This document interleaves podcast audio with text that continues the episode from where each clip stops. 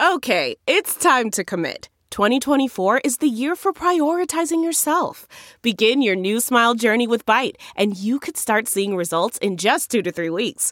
Just order your at home impression kit today for only $14.95 at Byte.com.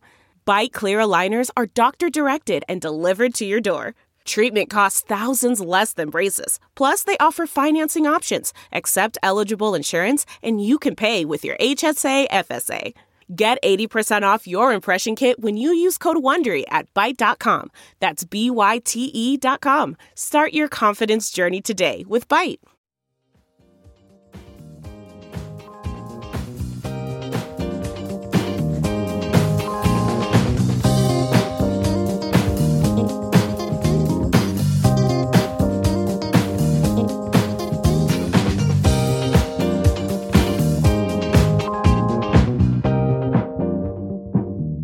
And now, the list of things that you can buy at the Chicago Reader store at chicagoreader.com. Things to wear like Chicago Reader hats, t shirts, bandanas, and face masks. Things for your daily life like the Chicago Reader camping mug, Chicago Reader tote bags, and a Chicago Reader reporter's notebook. Things for you to read like our reader recipes, the Chicago Reader 420 Companion, our Chicago Reader Best of book series from journalists Maya Dukmasova, Mike Sula, Ben Joravsky, and Leor Galil, the Chicago Reader coloring book, and the Chicago Reader Stay Home puzzle. Find the Chicago Reader store at chicagoreader.com and show your support for the nation's first free weekly newspaper newspaper since 1971.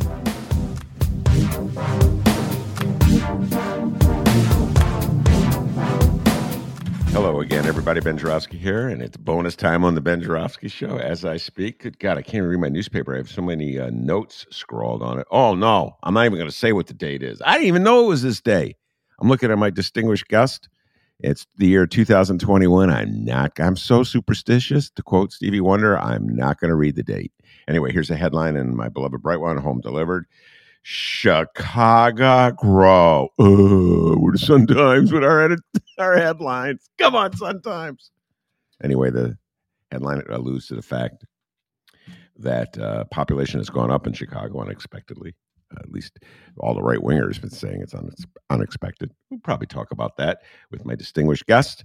As I always do, I ask my distinguished guest to introduce him or herself. So take it away, distinguished guest. I'm Rummana Hussain. I'm an assistant metro editor at the Chicago Sun-Times. Yes, and a columnist at the Sun-Times too. The views and opinions of Rummana Hussain do not necessarily reflect anybody else except for herself. Uh, she's did not repeat, did not write this headline. Chicago grow. Did you see that headline, Rummana? Have you seen the bright one yet? Have you seen your beloved home? No, I haven't. Newspaper? I haven't grabbed the front page yet, but I see it right now. Yeah. I, I, do. I, do see it now. Now I know what you. I was like, "What are you talking about?" Now I know. I know what you mean. I'm just looking at it right yeah. now. Yeah. Yeah. So Chicago's population went up. This is not the first topic of conversation we're going to have. There's something I really want to talk to uh, Rummana about. She said to me in the pre-show meeting, uh, which just the light went on. I got to give her credit. She really had a, a thought that made me think. Anyway, um, Chicago grow, Chicago. Uh, so Chicago. Ah, forget it. It's not worth it. Come on, Sun Times. No more puns. I'm gonna be I'm gonna be gone for a week of vacation, and that week, no more puns. Okay. Uh, Rummana, you said something to me today eh, when we were chatting on the phone, and I said, "Hold that thought till we get on the air," because it was. I just thought it was really on target, and we were talking COVID. We're going to get have a little COVID talk uh, out the at the outset. Uh, two two aspects of it. COVID um, is a white. Uh, the, the excuse me. Uh, the resistance to vaccines is a white black thing. We'll get into that. Um, but it, it, had to do with CPS mandates. And the Chicago Public Schools is mandating that children wear masks. Uh, and school districts throughout the country are dealing with this issue, whether they should require masks. And there is resistance. And when uh, I noted that there was resistance, you had an observation, and I'm just going to give the floor to you. Take it away. Uh, talk a little bit about the observation you made regarding masks uh, and public schools.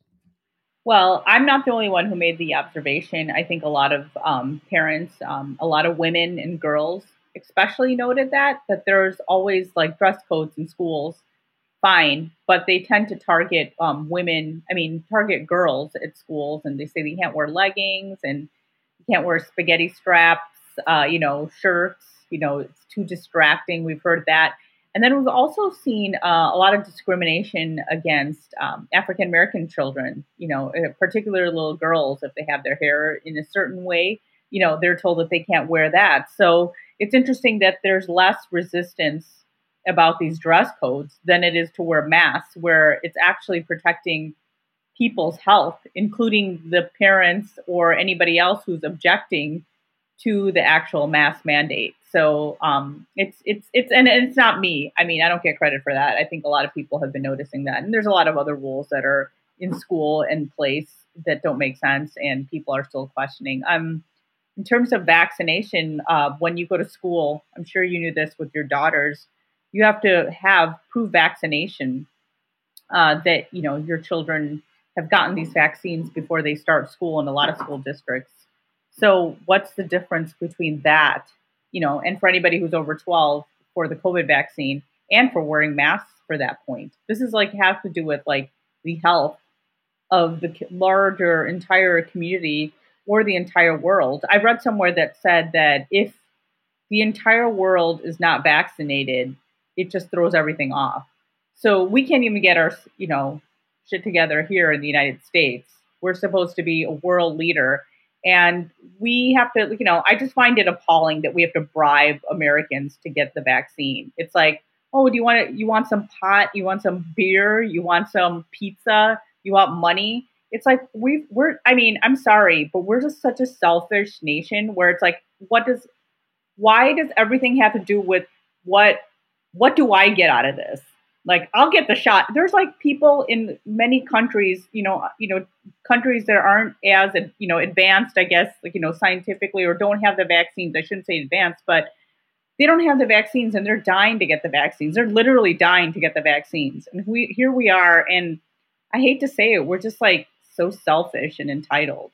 It's like everything has to be about what we're getting out of it. It's like, no, I'm not going to get the vaccine unless I get a donut it's just I don't know. It's just really it's I don't know. It just makes me annoyed. It just makes me annoyed at you know we're just like it's like every single stereotype. You know we're just like overindulgent, and it's like we can't do anything unless we get rewarded for something. It's like wow. It's like there's people like all over the world dying for the vaccine. I think I was reading the other day that Iran only it's like four, only four percent of the population is vaccinated. In India, you know, a country where my parents are from, you know, the vaccine hit, you know, COVID hit very, very hard. Um, you know, they have the same type of um, leader that we had as, in President Trump in India, and uh, a lot of people died. I mean, everybody I know that has relatives overseas in India has relatives who have died. They're they're dying. They're like literally dying to get the vaccine. My relatives aren't vaccinated and they want to get vaccinated. And they were, you know, they're talking about how, you know, they don't have, you know, in a lot of smaller villages, they don't have um, refrigeration. So how can they keep the vaccine cold to get people to get the shot? So it's like we're so privileged, yet we, you know, there's we just don't want to get the shot. It's like it's my right, it's my body. And I don't know. I just find it appalling. And I have no problem saying that you need to be vaccinated, to, you know, when you go indoors and you need to show proof of vaccination. And I think as we have this Delta variant, and this Delta variant, in fact, it's probably affecting mostly people who don't want to get vaccinated and don't want to wear masks. I mean, we can still get COVID even though we have the shots or are vaccinated. But the point is, it's we still don't know that much about it. So just doing anything, and yeah, of course, I think it's okay to have questions about it. But you know, the the vaccine, but you have scientists telling you that this is what you need to do: wear a mask, get vaccinated, to curb this thing. Yet pe- people still don't want to do it. I, I, I trust the scientists over people blogging. You know, it's like people typing on the internet. You know, just anything that they want to say. So I don't know. I just find this all so ridiculous. That was a great riff. Now let's go back to the start of the riff or break it out because uh, there was many points that you raised. Uh, but but the the part about Americans being entitled is so freaking true. The things we take stands on. Oh my God, when you were going on that riff, I'm like, I'm taking this stand. Meanwhile, you're going to ignore everything else that's going on in our country worth of taking a stand. You know what yeah. I'm saying? This is yeah. where I'm drawing the line. You're going to make me do something that's good for me? Nope. Um, but all right, let's go back to um, the notion of m- mandates in schools. And one of the things that uh, having uh, a, a, talk show forces me to do is just uh, examine my own beliefs and the inconsistencies of my own beliefs. And they become, if you're required to have an opinion or opine about every single issue every single day and think about it uh, and come up with something that's consistent with what you said the day before, one of the first things you'll realize, Rummana, is that there's tremendous inconsistencies. I'm speaking for myself, but the same thing could be said for I think everybody in the world. Like if you think, of course, it, it's it, but it it's an exercise if you have to do it every day, and so. I've gotten, I think, stronger at seeing inconsistencies because I see them in myself. So incredible inconsistency that you pointed out and okay you don't want to give credit for i'm giving you the credit because you're the first person that said it to me. Um, but the um, the inconsistency from people who declare a liberty a sacred liberty not to have anyone tell them they have to wear a mask but at the same time turn around and say they have the right to tell you how to wear your hair how to what t-shirts you can wear, what things can be on your t-shirt. And moreover, they declare that there's a greater public purpose at stake. You know, like if this kid wears her hair this way, then all standards are gone. And the next thing you know, she'll be doing this, that, or the other thing. If I allow you to wear this message on your t shirt, then the next thing you know, someone else will want to wear that message on the t shirt. So no messages on the t shirt. We're making this mandate. And yet, somehow or other, they draw. no, mask falls out of that. That's a sacred liberty. I'm like, what makes uh, not wearing a mask a sacred? And there's so much embedded, so much inconsistency embedded in that, Rummana. And I'm trying to think. Help me with this one. What? Why is there resistance on the part of Americans to wearing a mask. It's I I need help with this one, Rummana, because I don't feel that same compulsion against it. Um, help me out. A lot of times I like have a pimple. I want to wear a mask. It'll hide the pimple. So you know what I'm saying? I, I don't get it. The help me with this one, Rummana. Go ahead. Oh, I, will help you with it. I mean, in terms of we were talking about um, the people who don't want the vaccine and the, don't want the mask. Um, do think uh, there's a consistent um, consistency with certain groups that I, you know, anecdotally, what I can say. I'm not going to take, you know, I'm not going to say this is set in stone, but with um, white America, at least we can talk about Gentiles. It's I have to blame, you know, Trumpism, right? It's like you know, science facts, anything that you know the Democrats are pushing for, they have to say the complete opposite. And then they start using terms that you know the left uses, um, like you know my body, my choice. These are my rights, civil liberties. Uh, but they're okay with stripping civil liberties of other groups. Um, they're okay with that. But when it comes to mass, that's their civil liberties. And so, uh, you know, we talked a little bit about this anecdotally. Um, I do know some African Americans, or you know, not everybody. I mean, I know a lot of African Americans who've gotten vaccinated, but I understand the hesitancy with the African American community because of our past and the racism. But there's still, you know, and even you know, and there's there's a lot of people going into these groups, trying, um, going into these communities, I should say, and trying to educate, or you know, at least I don't want to say educate, because they know what's going on, but at least tell them, you know, why the vaccine is good. And, you know, there's all these different um, campaigns happening in, you know, black and brown communities. But a lot of African Americans are resistant because of that specific, you know, part in history where African Americans were used as guinea pigs. So I, I was telling you before this, I feel like the vaccine hesitancy is a lot we're seeing in the African American community. I know there's some resistance in the Latino community, but I kind of think of it as like I've seen it anecdotally in the black and white communities. And we were joking before this, Ben. We said the Asians and the Jewish people are getting vaccinated. And in I, don't know, I, it is true. I mean, my people were trying to steal. I mean, there were groups of my people trying to steal the vaccines before, and I'm not saying that's a good thing, but I just I just think there needs to be more done in terms of you know telling people why this is good. And we're seeing so many stories. I saw a story the other day where there was someone who was a anti-vaxxer and then he was on his deathbed and said, I wish I had gotten the vaccine. So we see these stories like day in and day out am I saying that the vaccine, like, we don't know that much about the vaccine? Yeah, it was pushed through really quick, but I talked to all the scientists, you know, science, you know, my friends who are in the science related fields and people who are in the medical field, and they always say that the benefits outweigh the risks in this instance. So, you know, when they're talking about the vaccine, they're like, get it. You know, even for people who did had, you know, hesitancy, they're just like, it's a lot better getting it than not getting it. And I understand the hesitation for a lot of people, but you know, my right, I don't want to get it.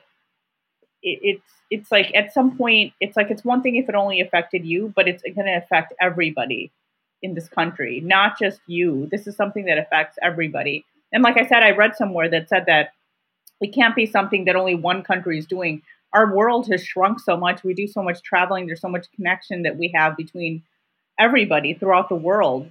So it's like if there's just some people not getting vaccinated, that could affect everything. So we just got to get with the program. I just think people need to really start reading about this and just get vaccinated.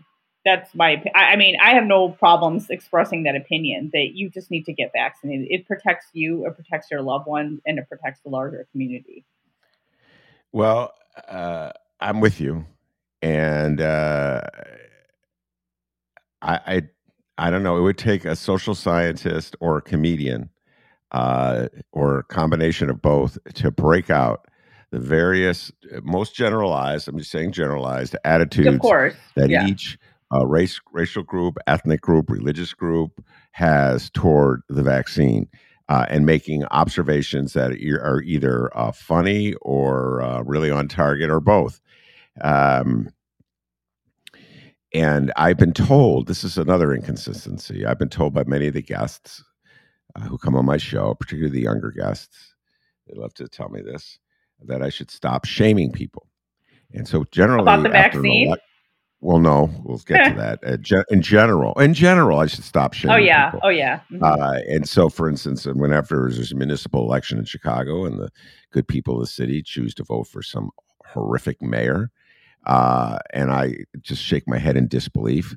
I am instinctively told, don't shame the people. And a lot of my dear lefty friends, when I shook my head in disbelief at uh, like uh, working class white people or poor white people in Michigan or Wisconsin who voted for Trump, even though uh, he was going to uh, put in programs that would hurt them, they go, don't shame them. Stop shaming them. You're shaming people. Shaming doesn't work. Everybody, everybody. but then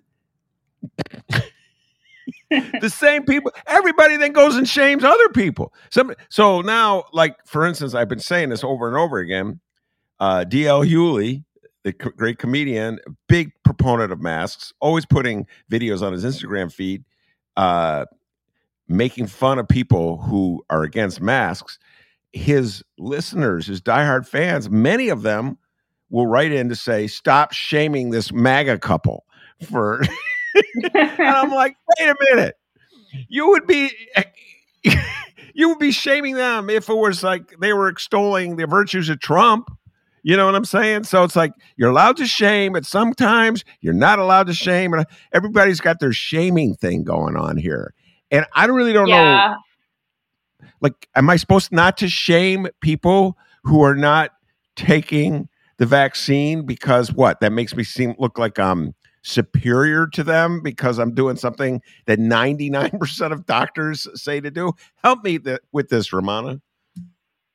Um, I'm I'm a Generation Xer, so I'm not a millennial. I'm okay with shaming. I know um, I'm okay with shaming Trump supporters. I and yeah, I just feel like you sh- I don't know. I, I think the society has shamed so many other people. Well, why? Just because they're your cousin in Iowa, we can't shame them because you love them? I mean, give me a break. I, I think it's okay to shame certain people. Um, yeah, I know a lot of um, younger, you know, the millennials have taught us that we don't have to body shame people. I understand that. There are certain things, but when you hear about people not voting, yeah, they have their reasons, but I do shame people if I hear that they didn't vote. I, I do I do that in my personal life. I've done it. Uh, most people I know do vote, but yeah, I've shamed people before. I'm okay with that. I, I do shame people when it affects them and affects the larger society about things, actions that they do and don't do. I think it's okay to shame people into getting the vaccine because that helps us as a society. So it's okay. I think you can shame away and tell people, you know, you don't have to be mean about it, but just say, hey, you know, you should get the shot. I have a friend who works at the University of Chicago and uh, she's in the administration and there was a woman who works for her and she's you know she's the same age as her early 50s and she said she's very nice but she just refused to get the vaccine and she said she, she was just kind of on her all the time just said you know you need to get the vaccine it's really important that you get the vaccine and you know months after my friend got her vaccine she said look look at me i'm okay nothing's happened to me i haven't had any reactions you know, we don't, of course, like I said, we don't know what's going to happen in a year or two, but she's like, look at me right now. And she was able to convince her. So she didn't shame her. I'm not saying you have to like be mean to that person, but you should kind of give them facts as to why it's good for them. But yeah, but some yeah. people don't want to listen to facts. I know, but I'm I'm okay with shaming sometimes, Ben. I'm okay with it. I'm not a millennial. well, I'm not a millennial, so I'm okay not a millennial. It's like a millennial. you're, thing. you're, oh my god, you're you're a boomer, so you can shame away too. Uh, well, I got I shame uh, all the time. It's instinctive, and uh, particularly shame my beloved Chicagoans uh, for the dumb things you do and uh, I'm always getting chastised. I still I'm shaming the city for reelecting Rahm in 2015. Probably its most disgraceful. No, reelecting Daley in 2007. That that's a column right there. Which is more embarrassing to the citizenry of Chicago? Overwhelmingly re- reelecting Richard uh, M. Daley in 2007 after four of the most corrupt years Chicago has ever faced, or reelecting Mayor Rahm in 2015 after he closed 50 schools in black neighborhoods with black voters providing the majority of votes for him in the wards where he closed the schools. I'm not certain which is actually more disgraceful, but I get in trouble whenever I shame people, uh, Rummana. So next time I get in trouble, I go, Rummana said it's okay. All right, I'm going to say that. I'm going to throw that out. All right. Uh, but who do you shame? That's what I'm saying. What do you shame people for? It depends. Uh, well, in this particular case, when there's evidence that your city is corrupt and the trains don't work and oh. uh, this mayor has been in for 15 years and he's lost his mind with power. It might be a good idea chicago to do something really radical and elect a new mayor. That might be something new that you would want to try okay? But no not chicago. So i shame them for having this like bizarre reverence for like ill-tempered bullies as their mayors. I feel that's very much eminent we worth shaming people and that's that would be Mayor Daley. And that was around the time uh, Mayor Daley uh, really lost his one of the, on a personal level note. My dear friend, your husband Mick Dumke, threatened to shoot him. So this is the man that Chicagoans. Oh, I'm gonna I'm gonna reelect this guy. You know, he threatened to shoot a reporter. Uh, so that's one of the I shame Chicagoans all the time, and you know now they're shaming me back because uh, Rummana I voted for Lori Lightfoot twice. Uh, all right, so you know what goes around comes around. All right, let's talk about. Um, let's get into a little conversation about uh, Field of Dreams. Change things a little bit. Uh, the White Sox played the Yankees last night. Uh, great, great baseball game. I know you didn't watch it because you're really not a White Sox fan, but the White Sox, Timmy Anderson hit a walk-off home run. The game was played in the Field of Dreams field in Iowa, where the movie was shot back in 1989. Field, I think it's 89. Field of Dreams with Kevin Costner. Uh, and for White Sox fans like myself, it was a glorious, glorious moment. Not only just to win the game, beat the Yankees, a walk-off homer in a nationally televised game. Tim Anderson is trending. Rummana, my beloved Tim Anderson, the shortstop for the White Sox, was just such a great moment to be a White Sox fan. And I know you didn't really share it because you're a Cub fan.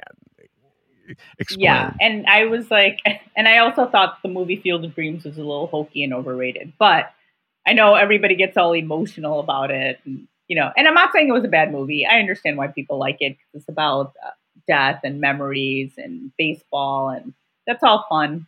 And I didn't even know. I have to tell you, I didn't even know that there was a Field of Dream games until I saw a lot of people tweeting about it. And then, you know, I saw some promotional photos of like White Sox players in the cornfields, and and then I was like thinking to myself, I'm like, wait, there's an actual. They still kept that baseball field over there. I had no idea. So I guess people play baseball there, and I didn't know. But anyway, um, so I I was I just started laughing because I remember that quote where they say um, in the movie the famous quote if you if we you build it they will come. It reminded me I, I tweeted about it yesterday because when um, our mosque uh, I I belong to this Muslim Community Center of Chicago which is based in the north side of the city. But we also have a site in Morton Grove, and they want to expand in Morton Grove in the early 2000s. And of course, you know, this is in Morton Grove. There were some people who were were opposing this expansion of the mosque. So I remember there was this one guy who kept using that quote whenever you'd come to the village meetings. I went to a couple of the village meetings in support of the mosque, and he would say he would stand there and be like, you know, people are like, well, it's not gonna, you know, because people always use traffic congestion and uh, parking whenever they want to they oppose something, and it's usually a dog whistle for racism or Islamophobia or any other you know phobia.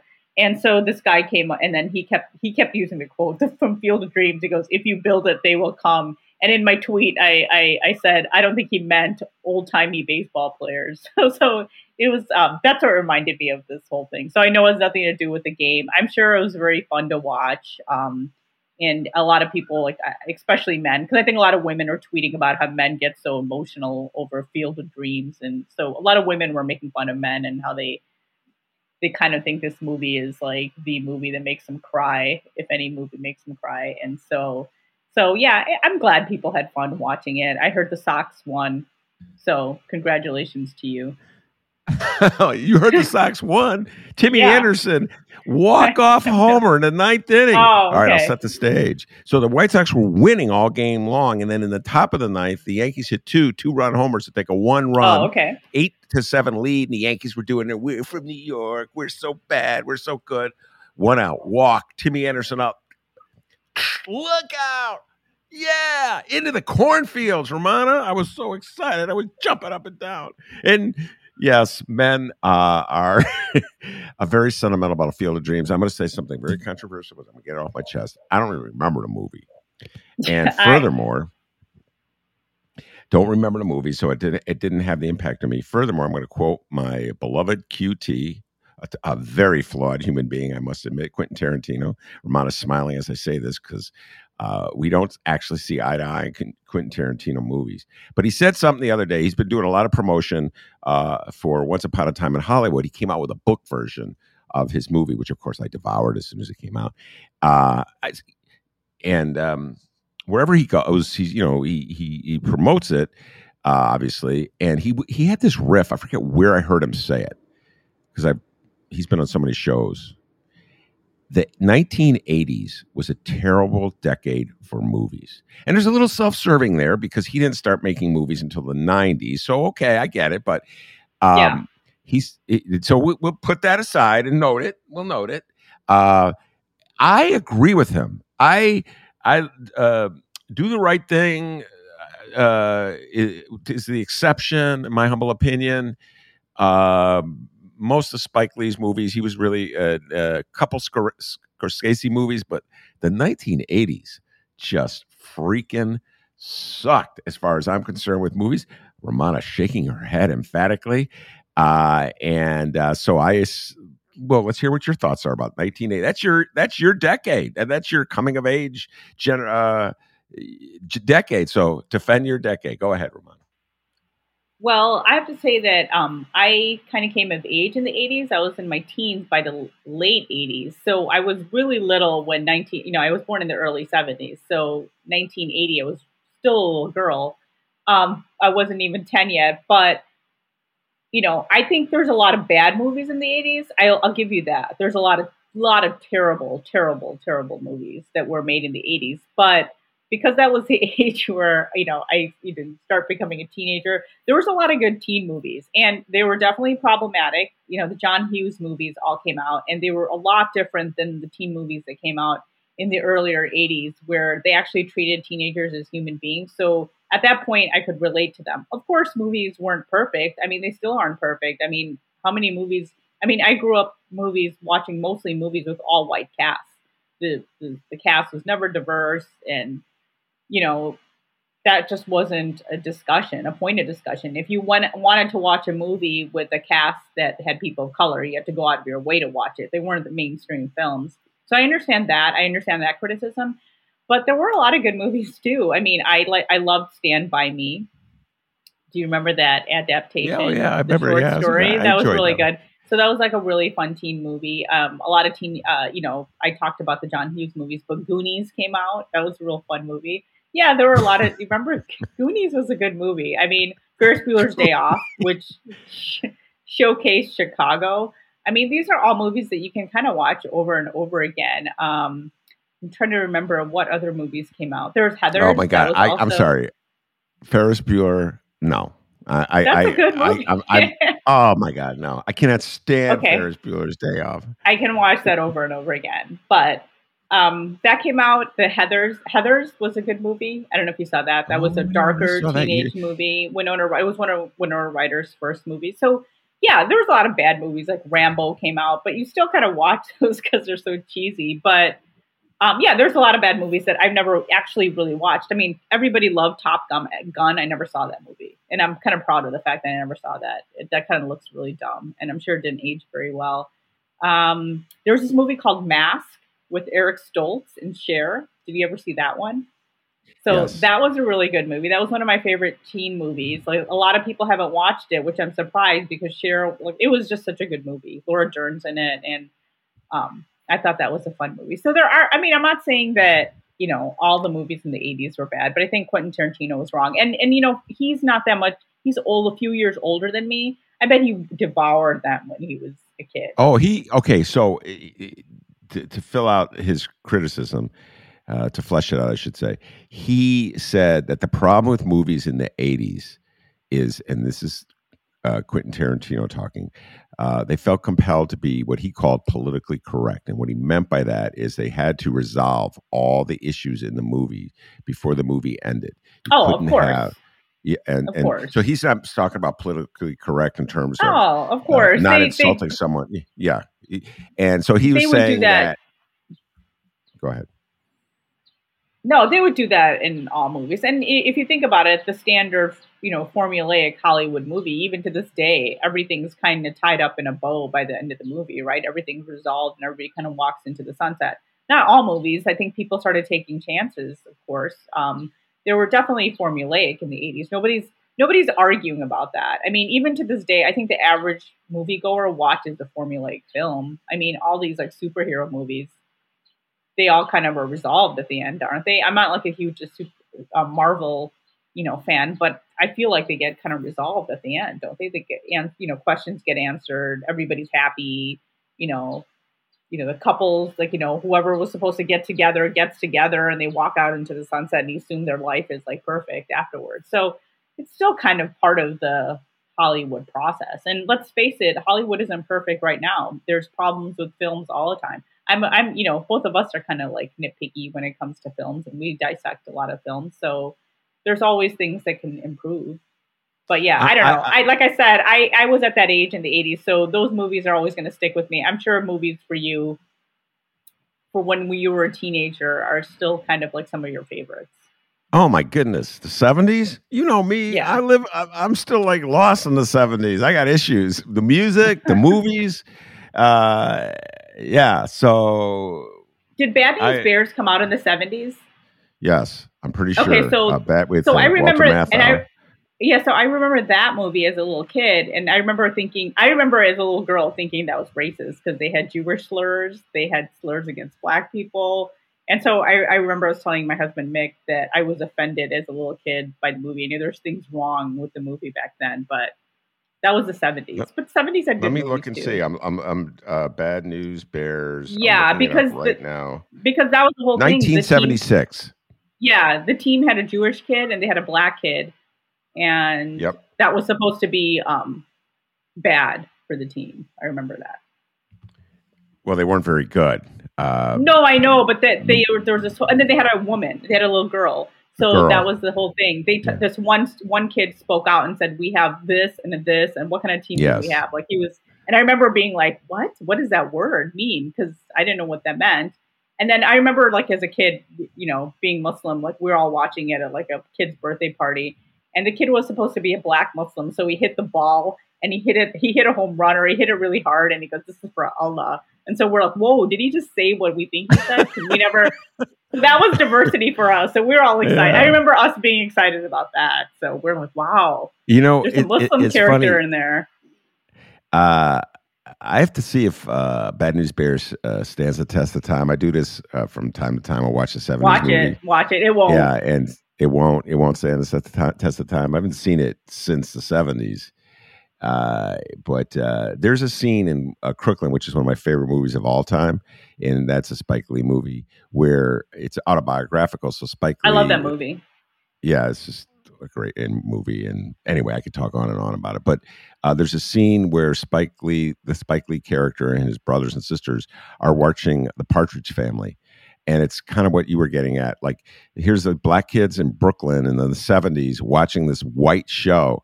And that's what mainstream TV was. And you're going to watch it, or, you know what I mean? That's all, that's all there is. You don't have much of a choice. Uh, and, uh, but they're getting into it. They're singing the song.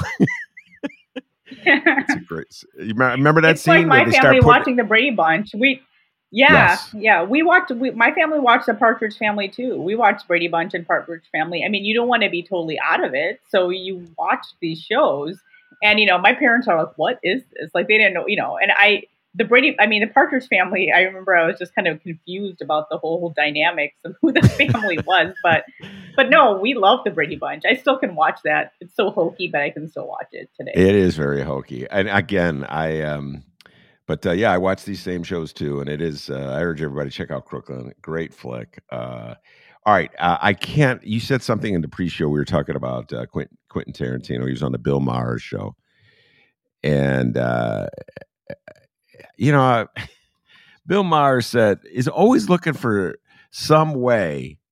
Uh, he's got this thing, Rummana. You know, we all have our things. Okay, so I just I just released mine about uh talking about Chicagoans and the stupid choices they've made for mayor.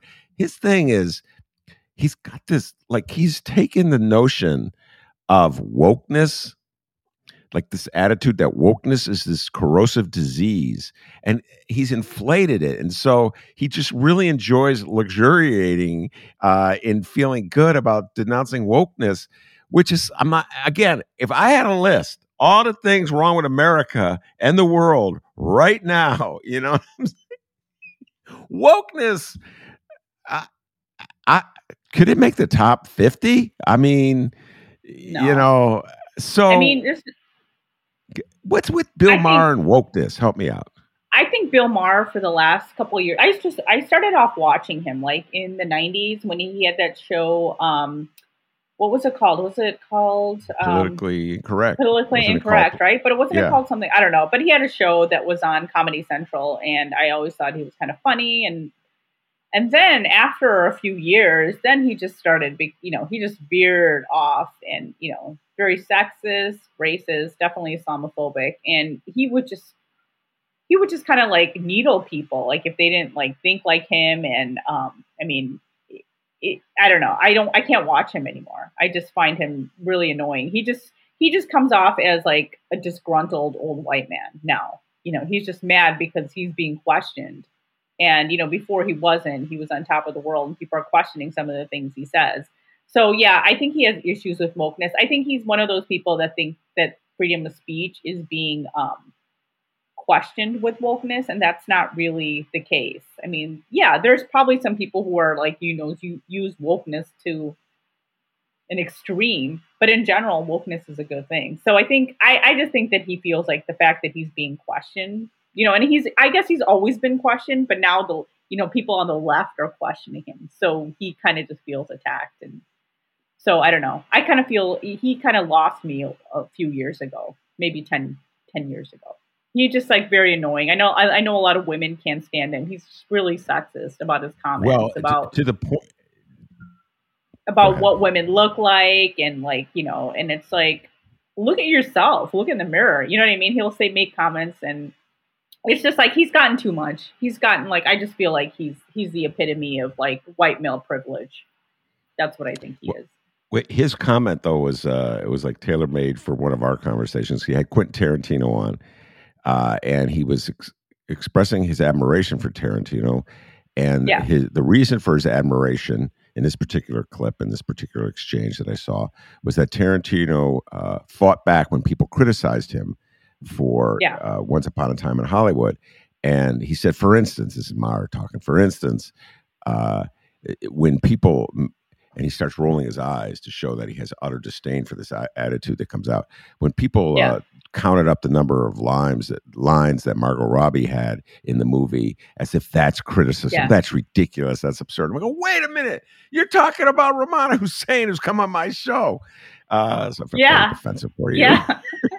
Yeah. Uh, but it was yeah, just, I, don't, know. I just I, thought you know, was, the thing is, a lot of a lot of men don't get it. Like I'll watch a movie with a man and they don't get it. Like when a female character just sitting there and all they do is just look at their boyfriend or husband and just shake their heads. They don't say anything and it's like they have no opinion and all they do is just sit there and like, you know, prance around and it's like it's offensive. It's like women don't talk women don't do anything. They just like do whatever their husbands and boyfriends tell them to do, and they're just kind of there for the like man's pleasure. It's offensive.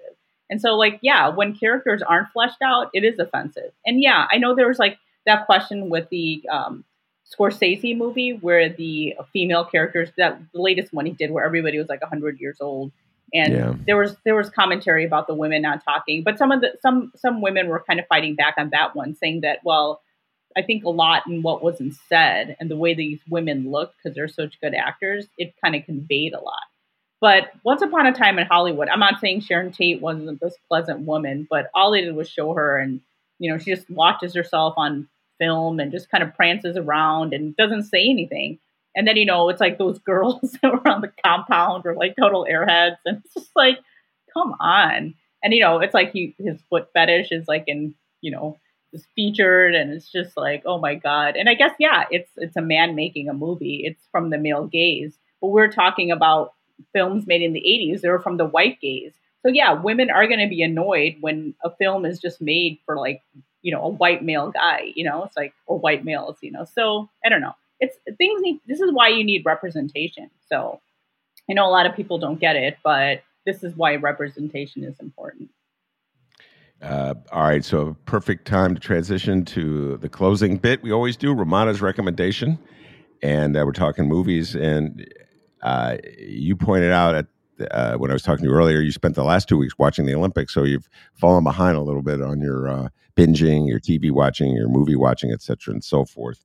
Uh, I'm with you. I was watching a lot of Olympics too, but I did take a time to see, and I really hope you watch this because I know you're a Beatles fan. the Hulu six part series about Paul, Paul McCartney and Rick Rubin get into a studio and they break down and analyze Beatles songs. This is not, uh, folks. I'm putting an asterisk on this recommendation. You have to love the Beatles to watch this thing. If you don't, if you don't even, if you if you only like them, don't watch it. If you if you love the Beatles, this is must because they analyze, they break down the songs. Rummana, they uh, they take different tracks so you can hear the drums independently of all the other instruments, or the bass independently other, or the uh, like the background singers. And Paul McCartney talks about the writing process and his relationship with John and George. And uh, it was I found as an old Beatle fan, and, and I told you this before. I've lost interest in most of the rock stars of the 60s and the 70s as time goes on, they do not stand the test of time, in my humble opinion. And I know your my beloved friend Mick Dumke, your husband, disagrees vehemently with me on this one, but I just they don't stand the test of time. The Beatles, in my opinion, are the exception.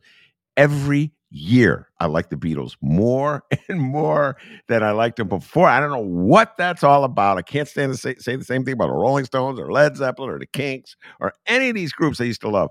But the Beatles, they just It was only, and they were only really at the height of their uh, creativity, Rummana, for seven years. It was really only seven years that Yep. they were doing it. So Mm-hmm. I urge you to watch this movie because I know you're a Beatles fan and you are going to love this movie. Oh, I'm a huge Beatles fan. I mean, I always tell people if I had to pick one band that I like the best, I know it's not the cool thing to say. Everybody thinks everybody who thinks they're cool says the Rolling Stones, but whenever do the Rolling Stones versus the Beatles, I'm like, no way. Beatles are there would be no Rolling Stones without the Beatles. And I have to tell you, you know, my parents being immigrants from India, my mom mom's a boomer, but you know, she had no idea who the Beatles were. Me and my older sister we accidentally discovered the Beatles because there used to be this cartoon on the UHF channel, on channel 44. This is in the 70s. And it was a Beatles cartoon. And, and so we just loved the Beatles. And we were so shocked to learn that they were our parent, my dad's age, and uh, that they broke up. We're like, they broke up. and so, but um, one of the first albums I bought, I thought I bought was a Beatles album, but it was actually the Bee Gees singing the Beatles. But uh, when I was 17, I had my dad. Um, we went to London for the first time when we went to India that summer, and I had my dad when I was 17 buy the original um, albums that uh, the Beatles put out in London. So they're the actual releases in London that were released in London. And when I had to interview Ringo Starr a couple years back, maybe 15 years ago for work, I took the first album that the Beatles had in, you know, printed in England, and I had Ringo Starr sign that album. So I was pretty excited about that. I know, I know. It, when I took the album, I thought it would be a little unprofessional, but I kind of held it to the side, and there was a PR woman. And then I saw there was other four or five other reporters who brought Beatles things to, to get signed. So she's like, "Yeah, I'll have Ringo Ringo sign them." But I saved the tape that I have. Um, it's a little audio cassette of me interview, you know, talking, and you know, I asked Ringo a couple questions. So I'm a huge Beatles fan. I went to Liverpool too. I did like I went to England one summer, and I did the whole like Beatles tour in Liverpool, and I went to all the sites like Penny Lane, Strawberry Fields, uh, saw all the Beatles childhood homes. So I I think it's safe to say I'm a fan. I I know I always I always like you know I know a lot of younger kids you know make fun of that, but I I do like the Beatles, and I think it's one of those things where it's like you can listen to their music all the time and not get tired of it. And you know, there's I, I, I don't know. It's I there's some other bands where you get you hear that song and you're like, oh my god, I heard this song like 50 times. I don't want to hear it anymore, even though I like it. But with the Beatles, it's like I can listen to some songs over and over again, and I yeah, that's definitely on my list. I have to tell you that was on my list before the Olympics started. The uh, documentary. It's a, I heard it. I heard they're long and I heard they're really good. And a lot of people don't realize is that even a lot of Lennon McCartney songs, Paul McCartney wrote those songs. Um, my brother took the famous Beatles class at Northwestern when he was there, and he was telling me that the professor said that I think Paul doesn't get as much as credit as, as he should because he actually is a big part of the Beatles. I mean, I like all of them. I, I'm a fan of all the Beatles. Even Ringo, I know who gets a short shrift, but I just think, I just think together, I just think it's magical that they are all from this one little neighborhood, Yeah.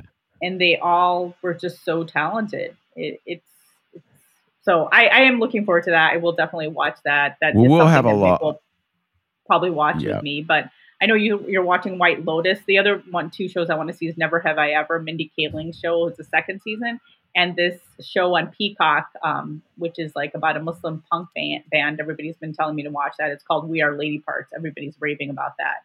But yeah, I'm behind. I, I have to do major catch up. I did watch Ozark. I have to tell you, I did binge on that this this last few weeks that we haven't been talking. So I I would recommend that. It's a good it's a good um it, it was a pretty good show. I thought not as good as Breaking Bad, but good. All right. Well, uh, when you've dutifully watched uh, the Paul McCartney uh, show, we, we can maybe do a deep dive with Mick. And we, the three of us can uh, uh, talk about our love for the Beatles. Uh, and it's really worth watching. And, and to your point, uh, I think I, I believe that John Lennon was deeper than Paul McCartney, but Paul. McCartney had a great work ethic. And I think Paul McCartney was the one who motivated. Like in the movie, he talks about going to John's house for a writing session, and John wasn't even up yet. So he'd be sitting by the swimming pool in the back, already jotting notes. I think Paul McCartney was ready to go uh, in a way that John Lennon wasn't. But once you got John Lennon's brain focused on something, that's Oh, yeah. he brought the greatness out, and so uh, they worked very well together. Uh, I will just one thing about White Lotus. I will tell you, uh, it is white people looking bad. So run, don't walk to watch it. It is also. I love that. I love that. Uh, yeah, you'll I, love I that. Should, I should tell. I should. I know. I was going to say you always uh, pick topics where I end up making fun of white people. So I apologize. I don't hate white people completely all the time. But um, I was going to tell you one of the. Uh, yeah. I, you know, I when I was talking about being a Beatles fan as a little girl you know when i started reading newspapers and news articles was when john lennon was shot. That's that's when i started like picking up my dad's time magazine and newsweek and i would read the articles i'd voraciously read. So i always tell people i'm like that's when i really started reading the news when john lennon was yeah. shot and i started paying attention to the news. So that's how the beatles were that's how much the beatles mean to me. Yeah no uh, paul mccartney has a line in the movie uh, and he's reflecting about John Lennon, and his partnership. He goes, I was just, I'm not going to do my Paul imitation, but I was just working with a bloke named John. And now here it is, all these years later, and I realize I was working with John Lennon. And uh, it's interesting. Paul McCartney talks about going back and listening to the music and appreciating the Beatles in a way as like he was you or me, just listening to a band that he didn't create. He was just listening. And um, uh, I love that line. By the way, there's this whole section about the Beatles going to India. I'm not going to give it away. I'll say. Oh yeah, I mean, we, we there's. Uh, I'll laugh at that, but there is a whole. Um, there's going to be a movie on that too, so which I'll enjoy. I did think they were sincere, but that guy, I was going to say that guru was the typical guru where he was just kind of using them for his own advantages will love the. I'm just not going to say a I'll word. Lo- I'll, I'll love the Indian part. Well, Sexy Sadie is about the Maharishi. Yes, and that. Dear Prudence so. is about me. Uh, you know what? I'm not going to say another yeah. word. We're going to save can, it for can, our. Yeah, we can talk about Ben. We can have a show on the Beatles. I could talk about them all the time. So well, we'll do it. And then there's the second Peter, Beatles movie, which is coming out, which you I know you are going to watch. It's uh, Peter Jackson. Uh, yeah, the great director has assembled uh, all the footage from the Let It Be session, hours and hours of footage, and it's uh, I forget when it's going to drop, but I'm really excited about that. As I said, Rummana, years go by, I love the Beatles more and more.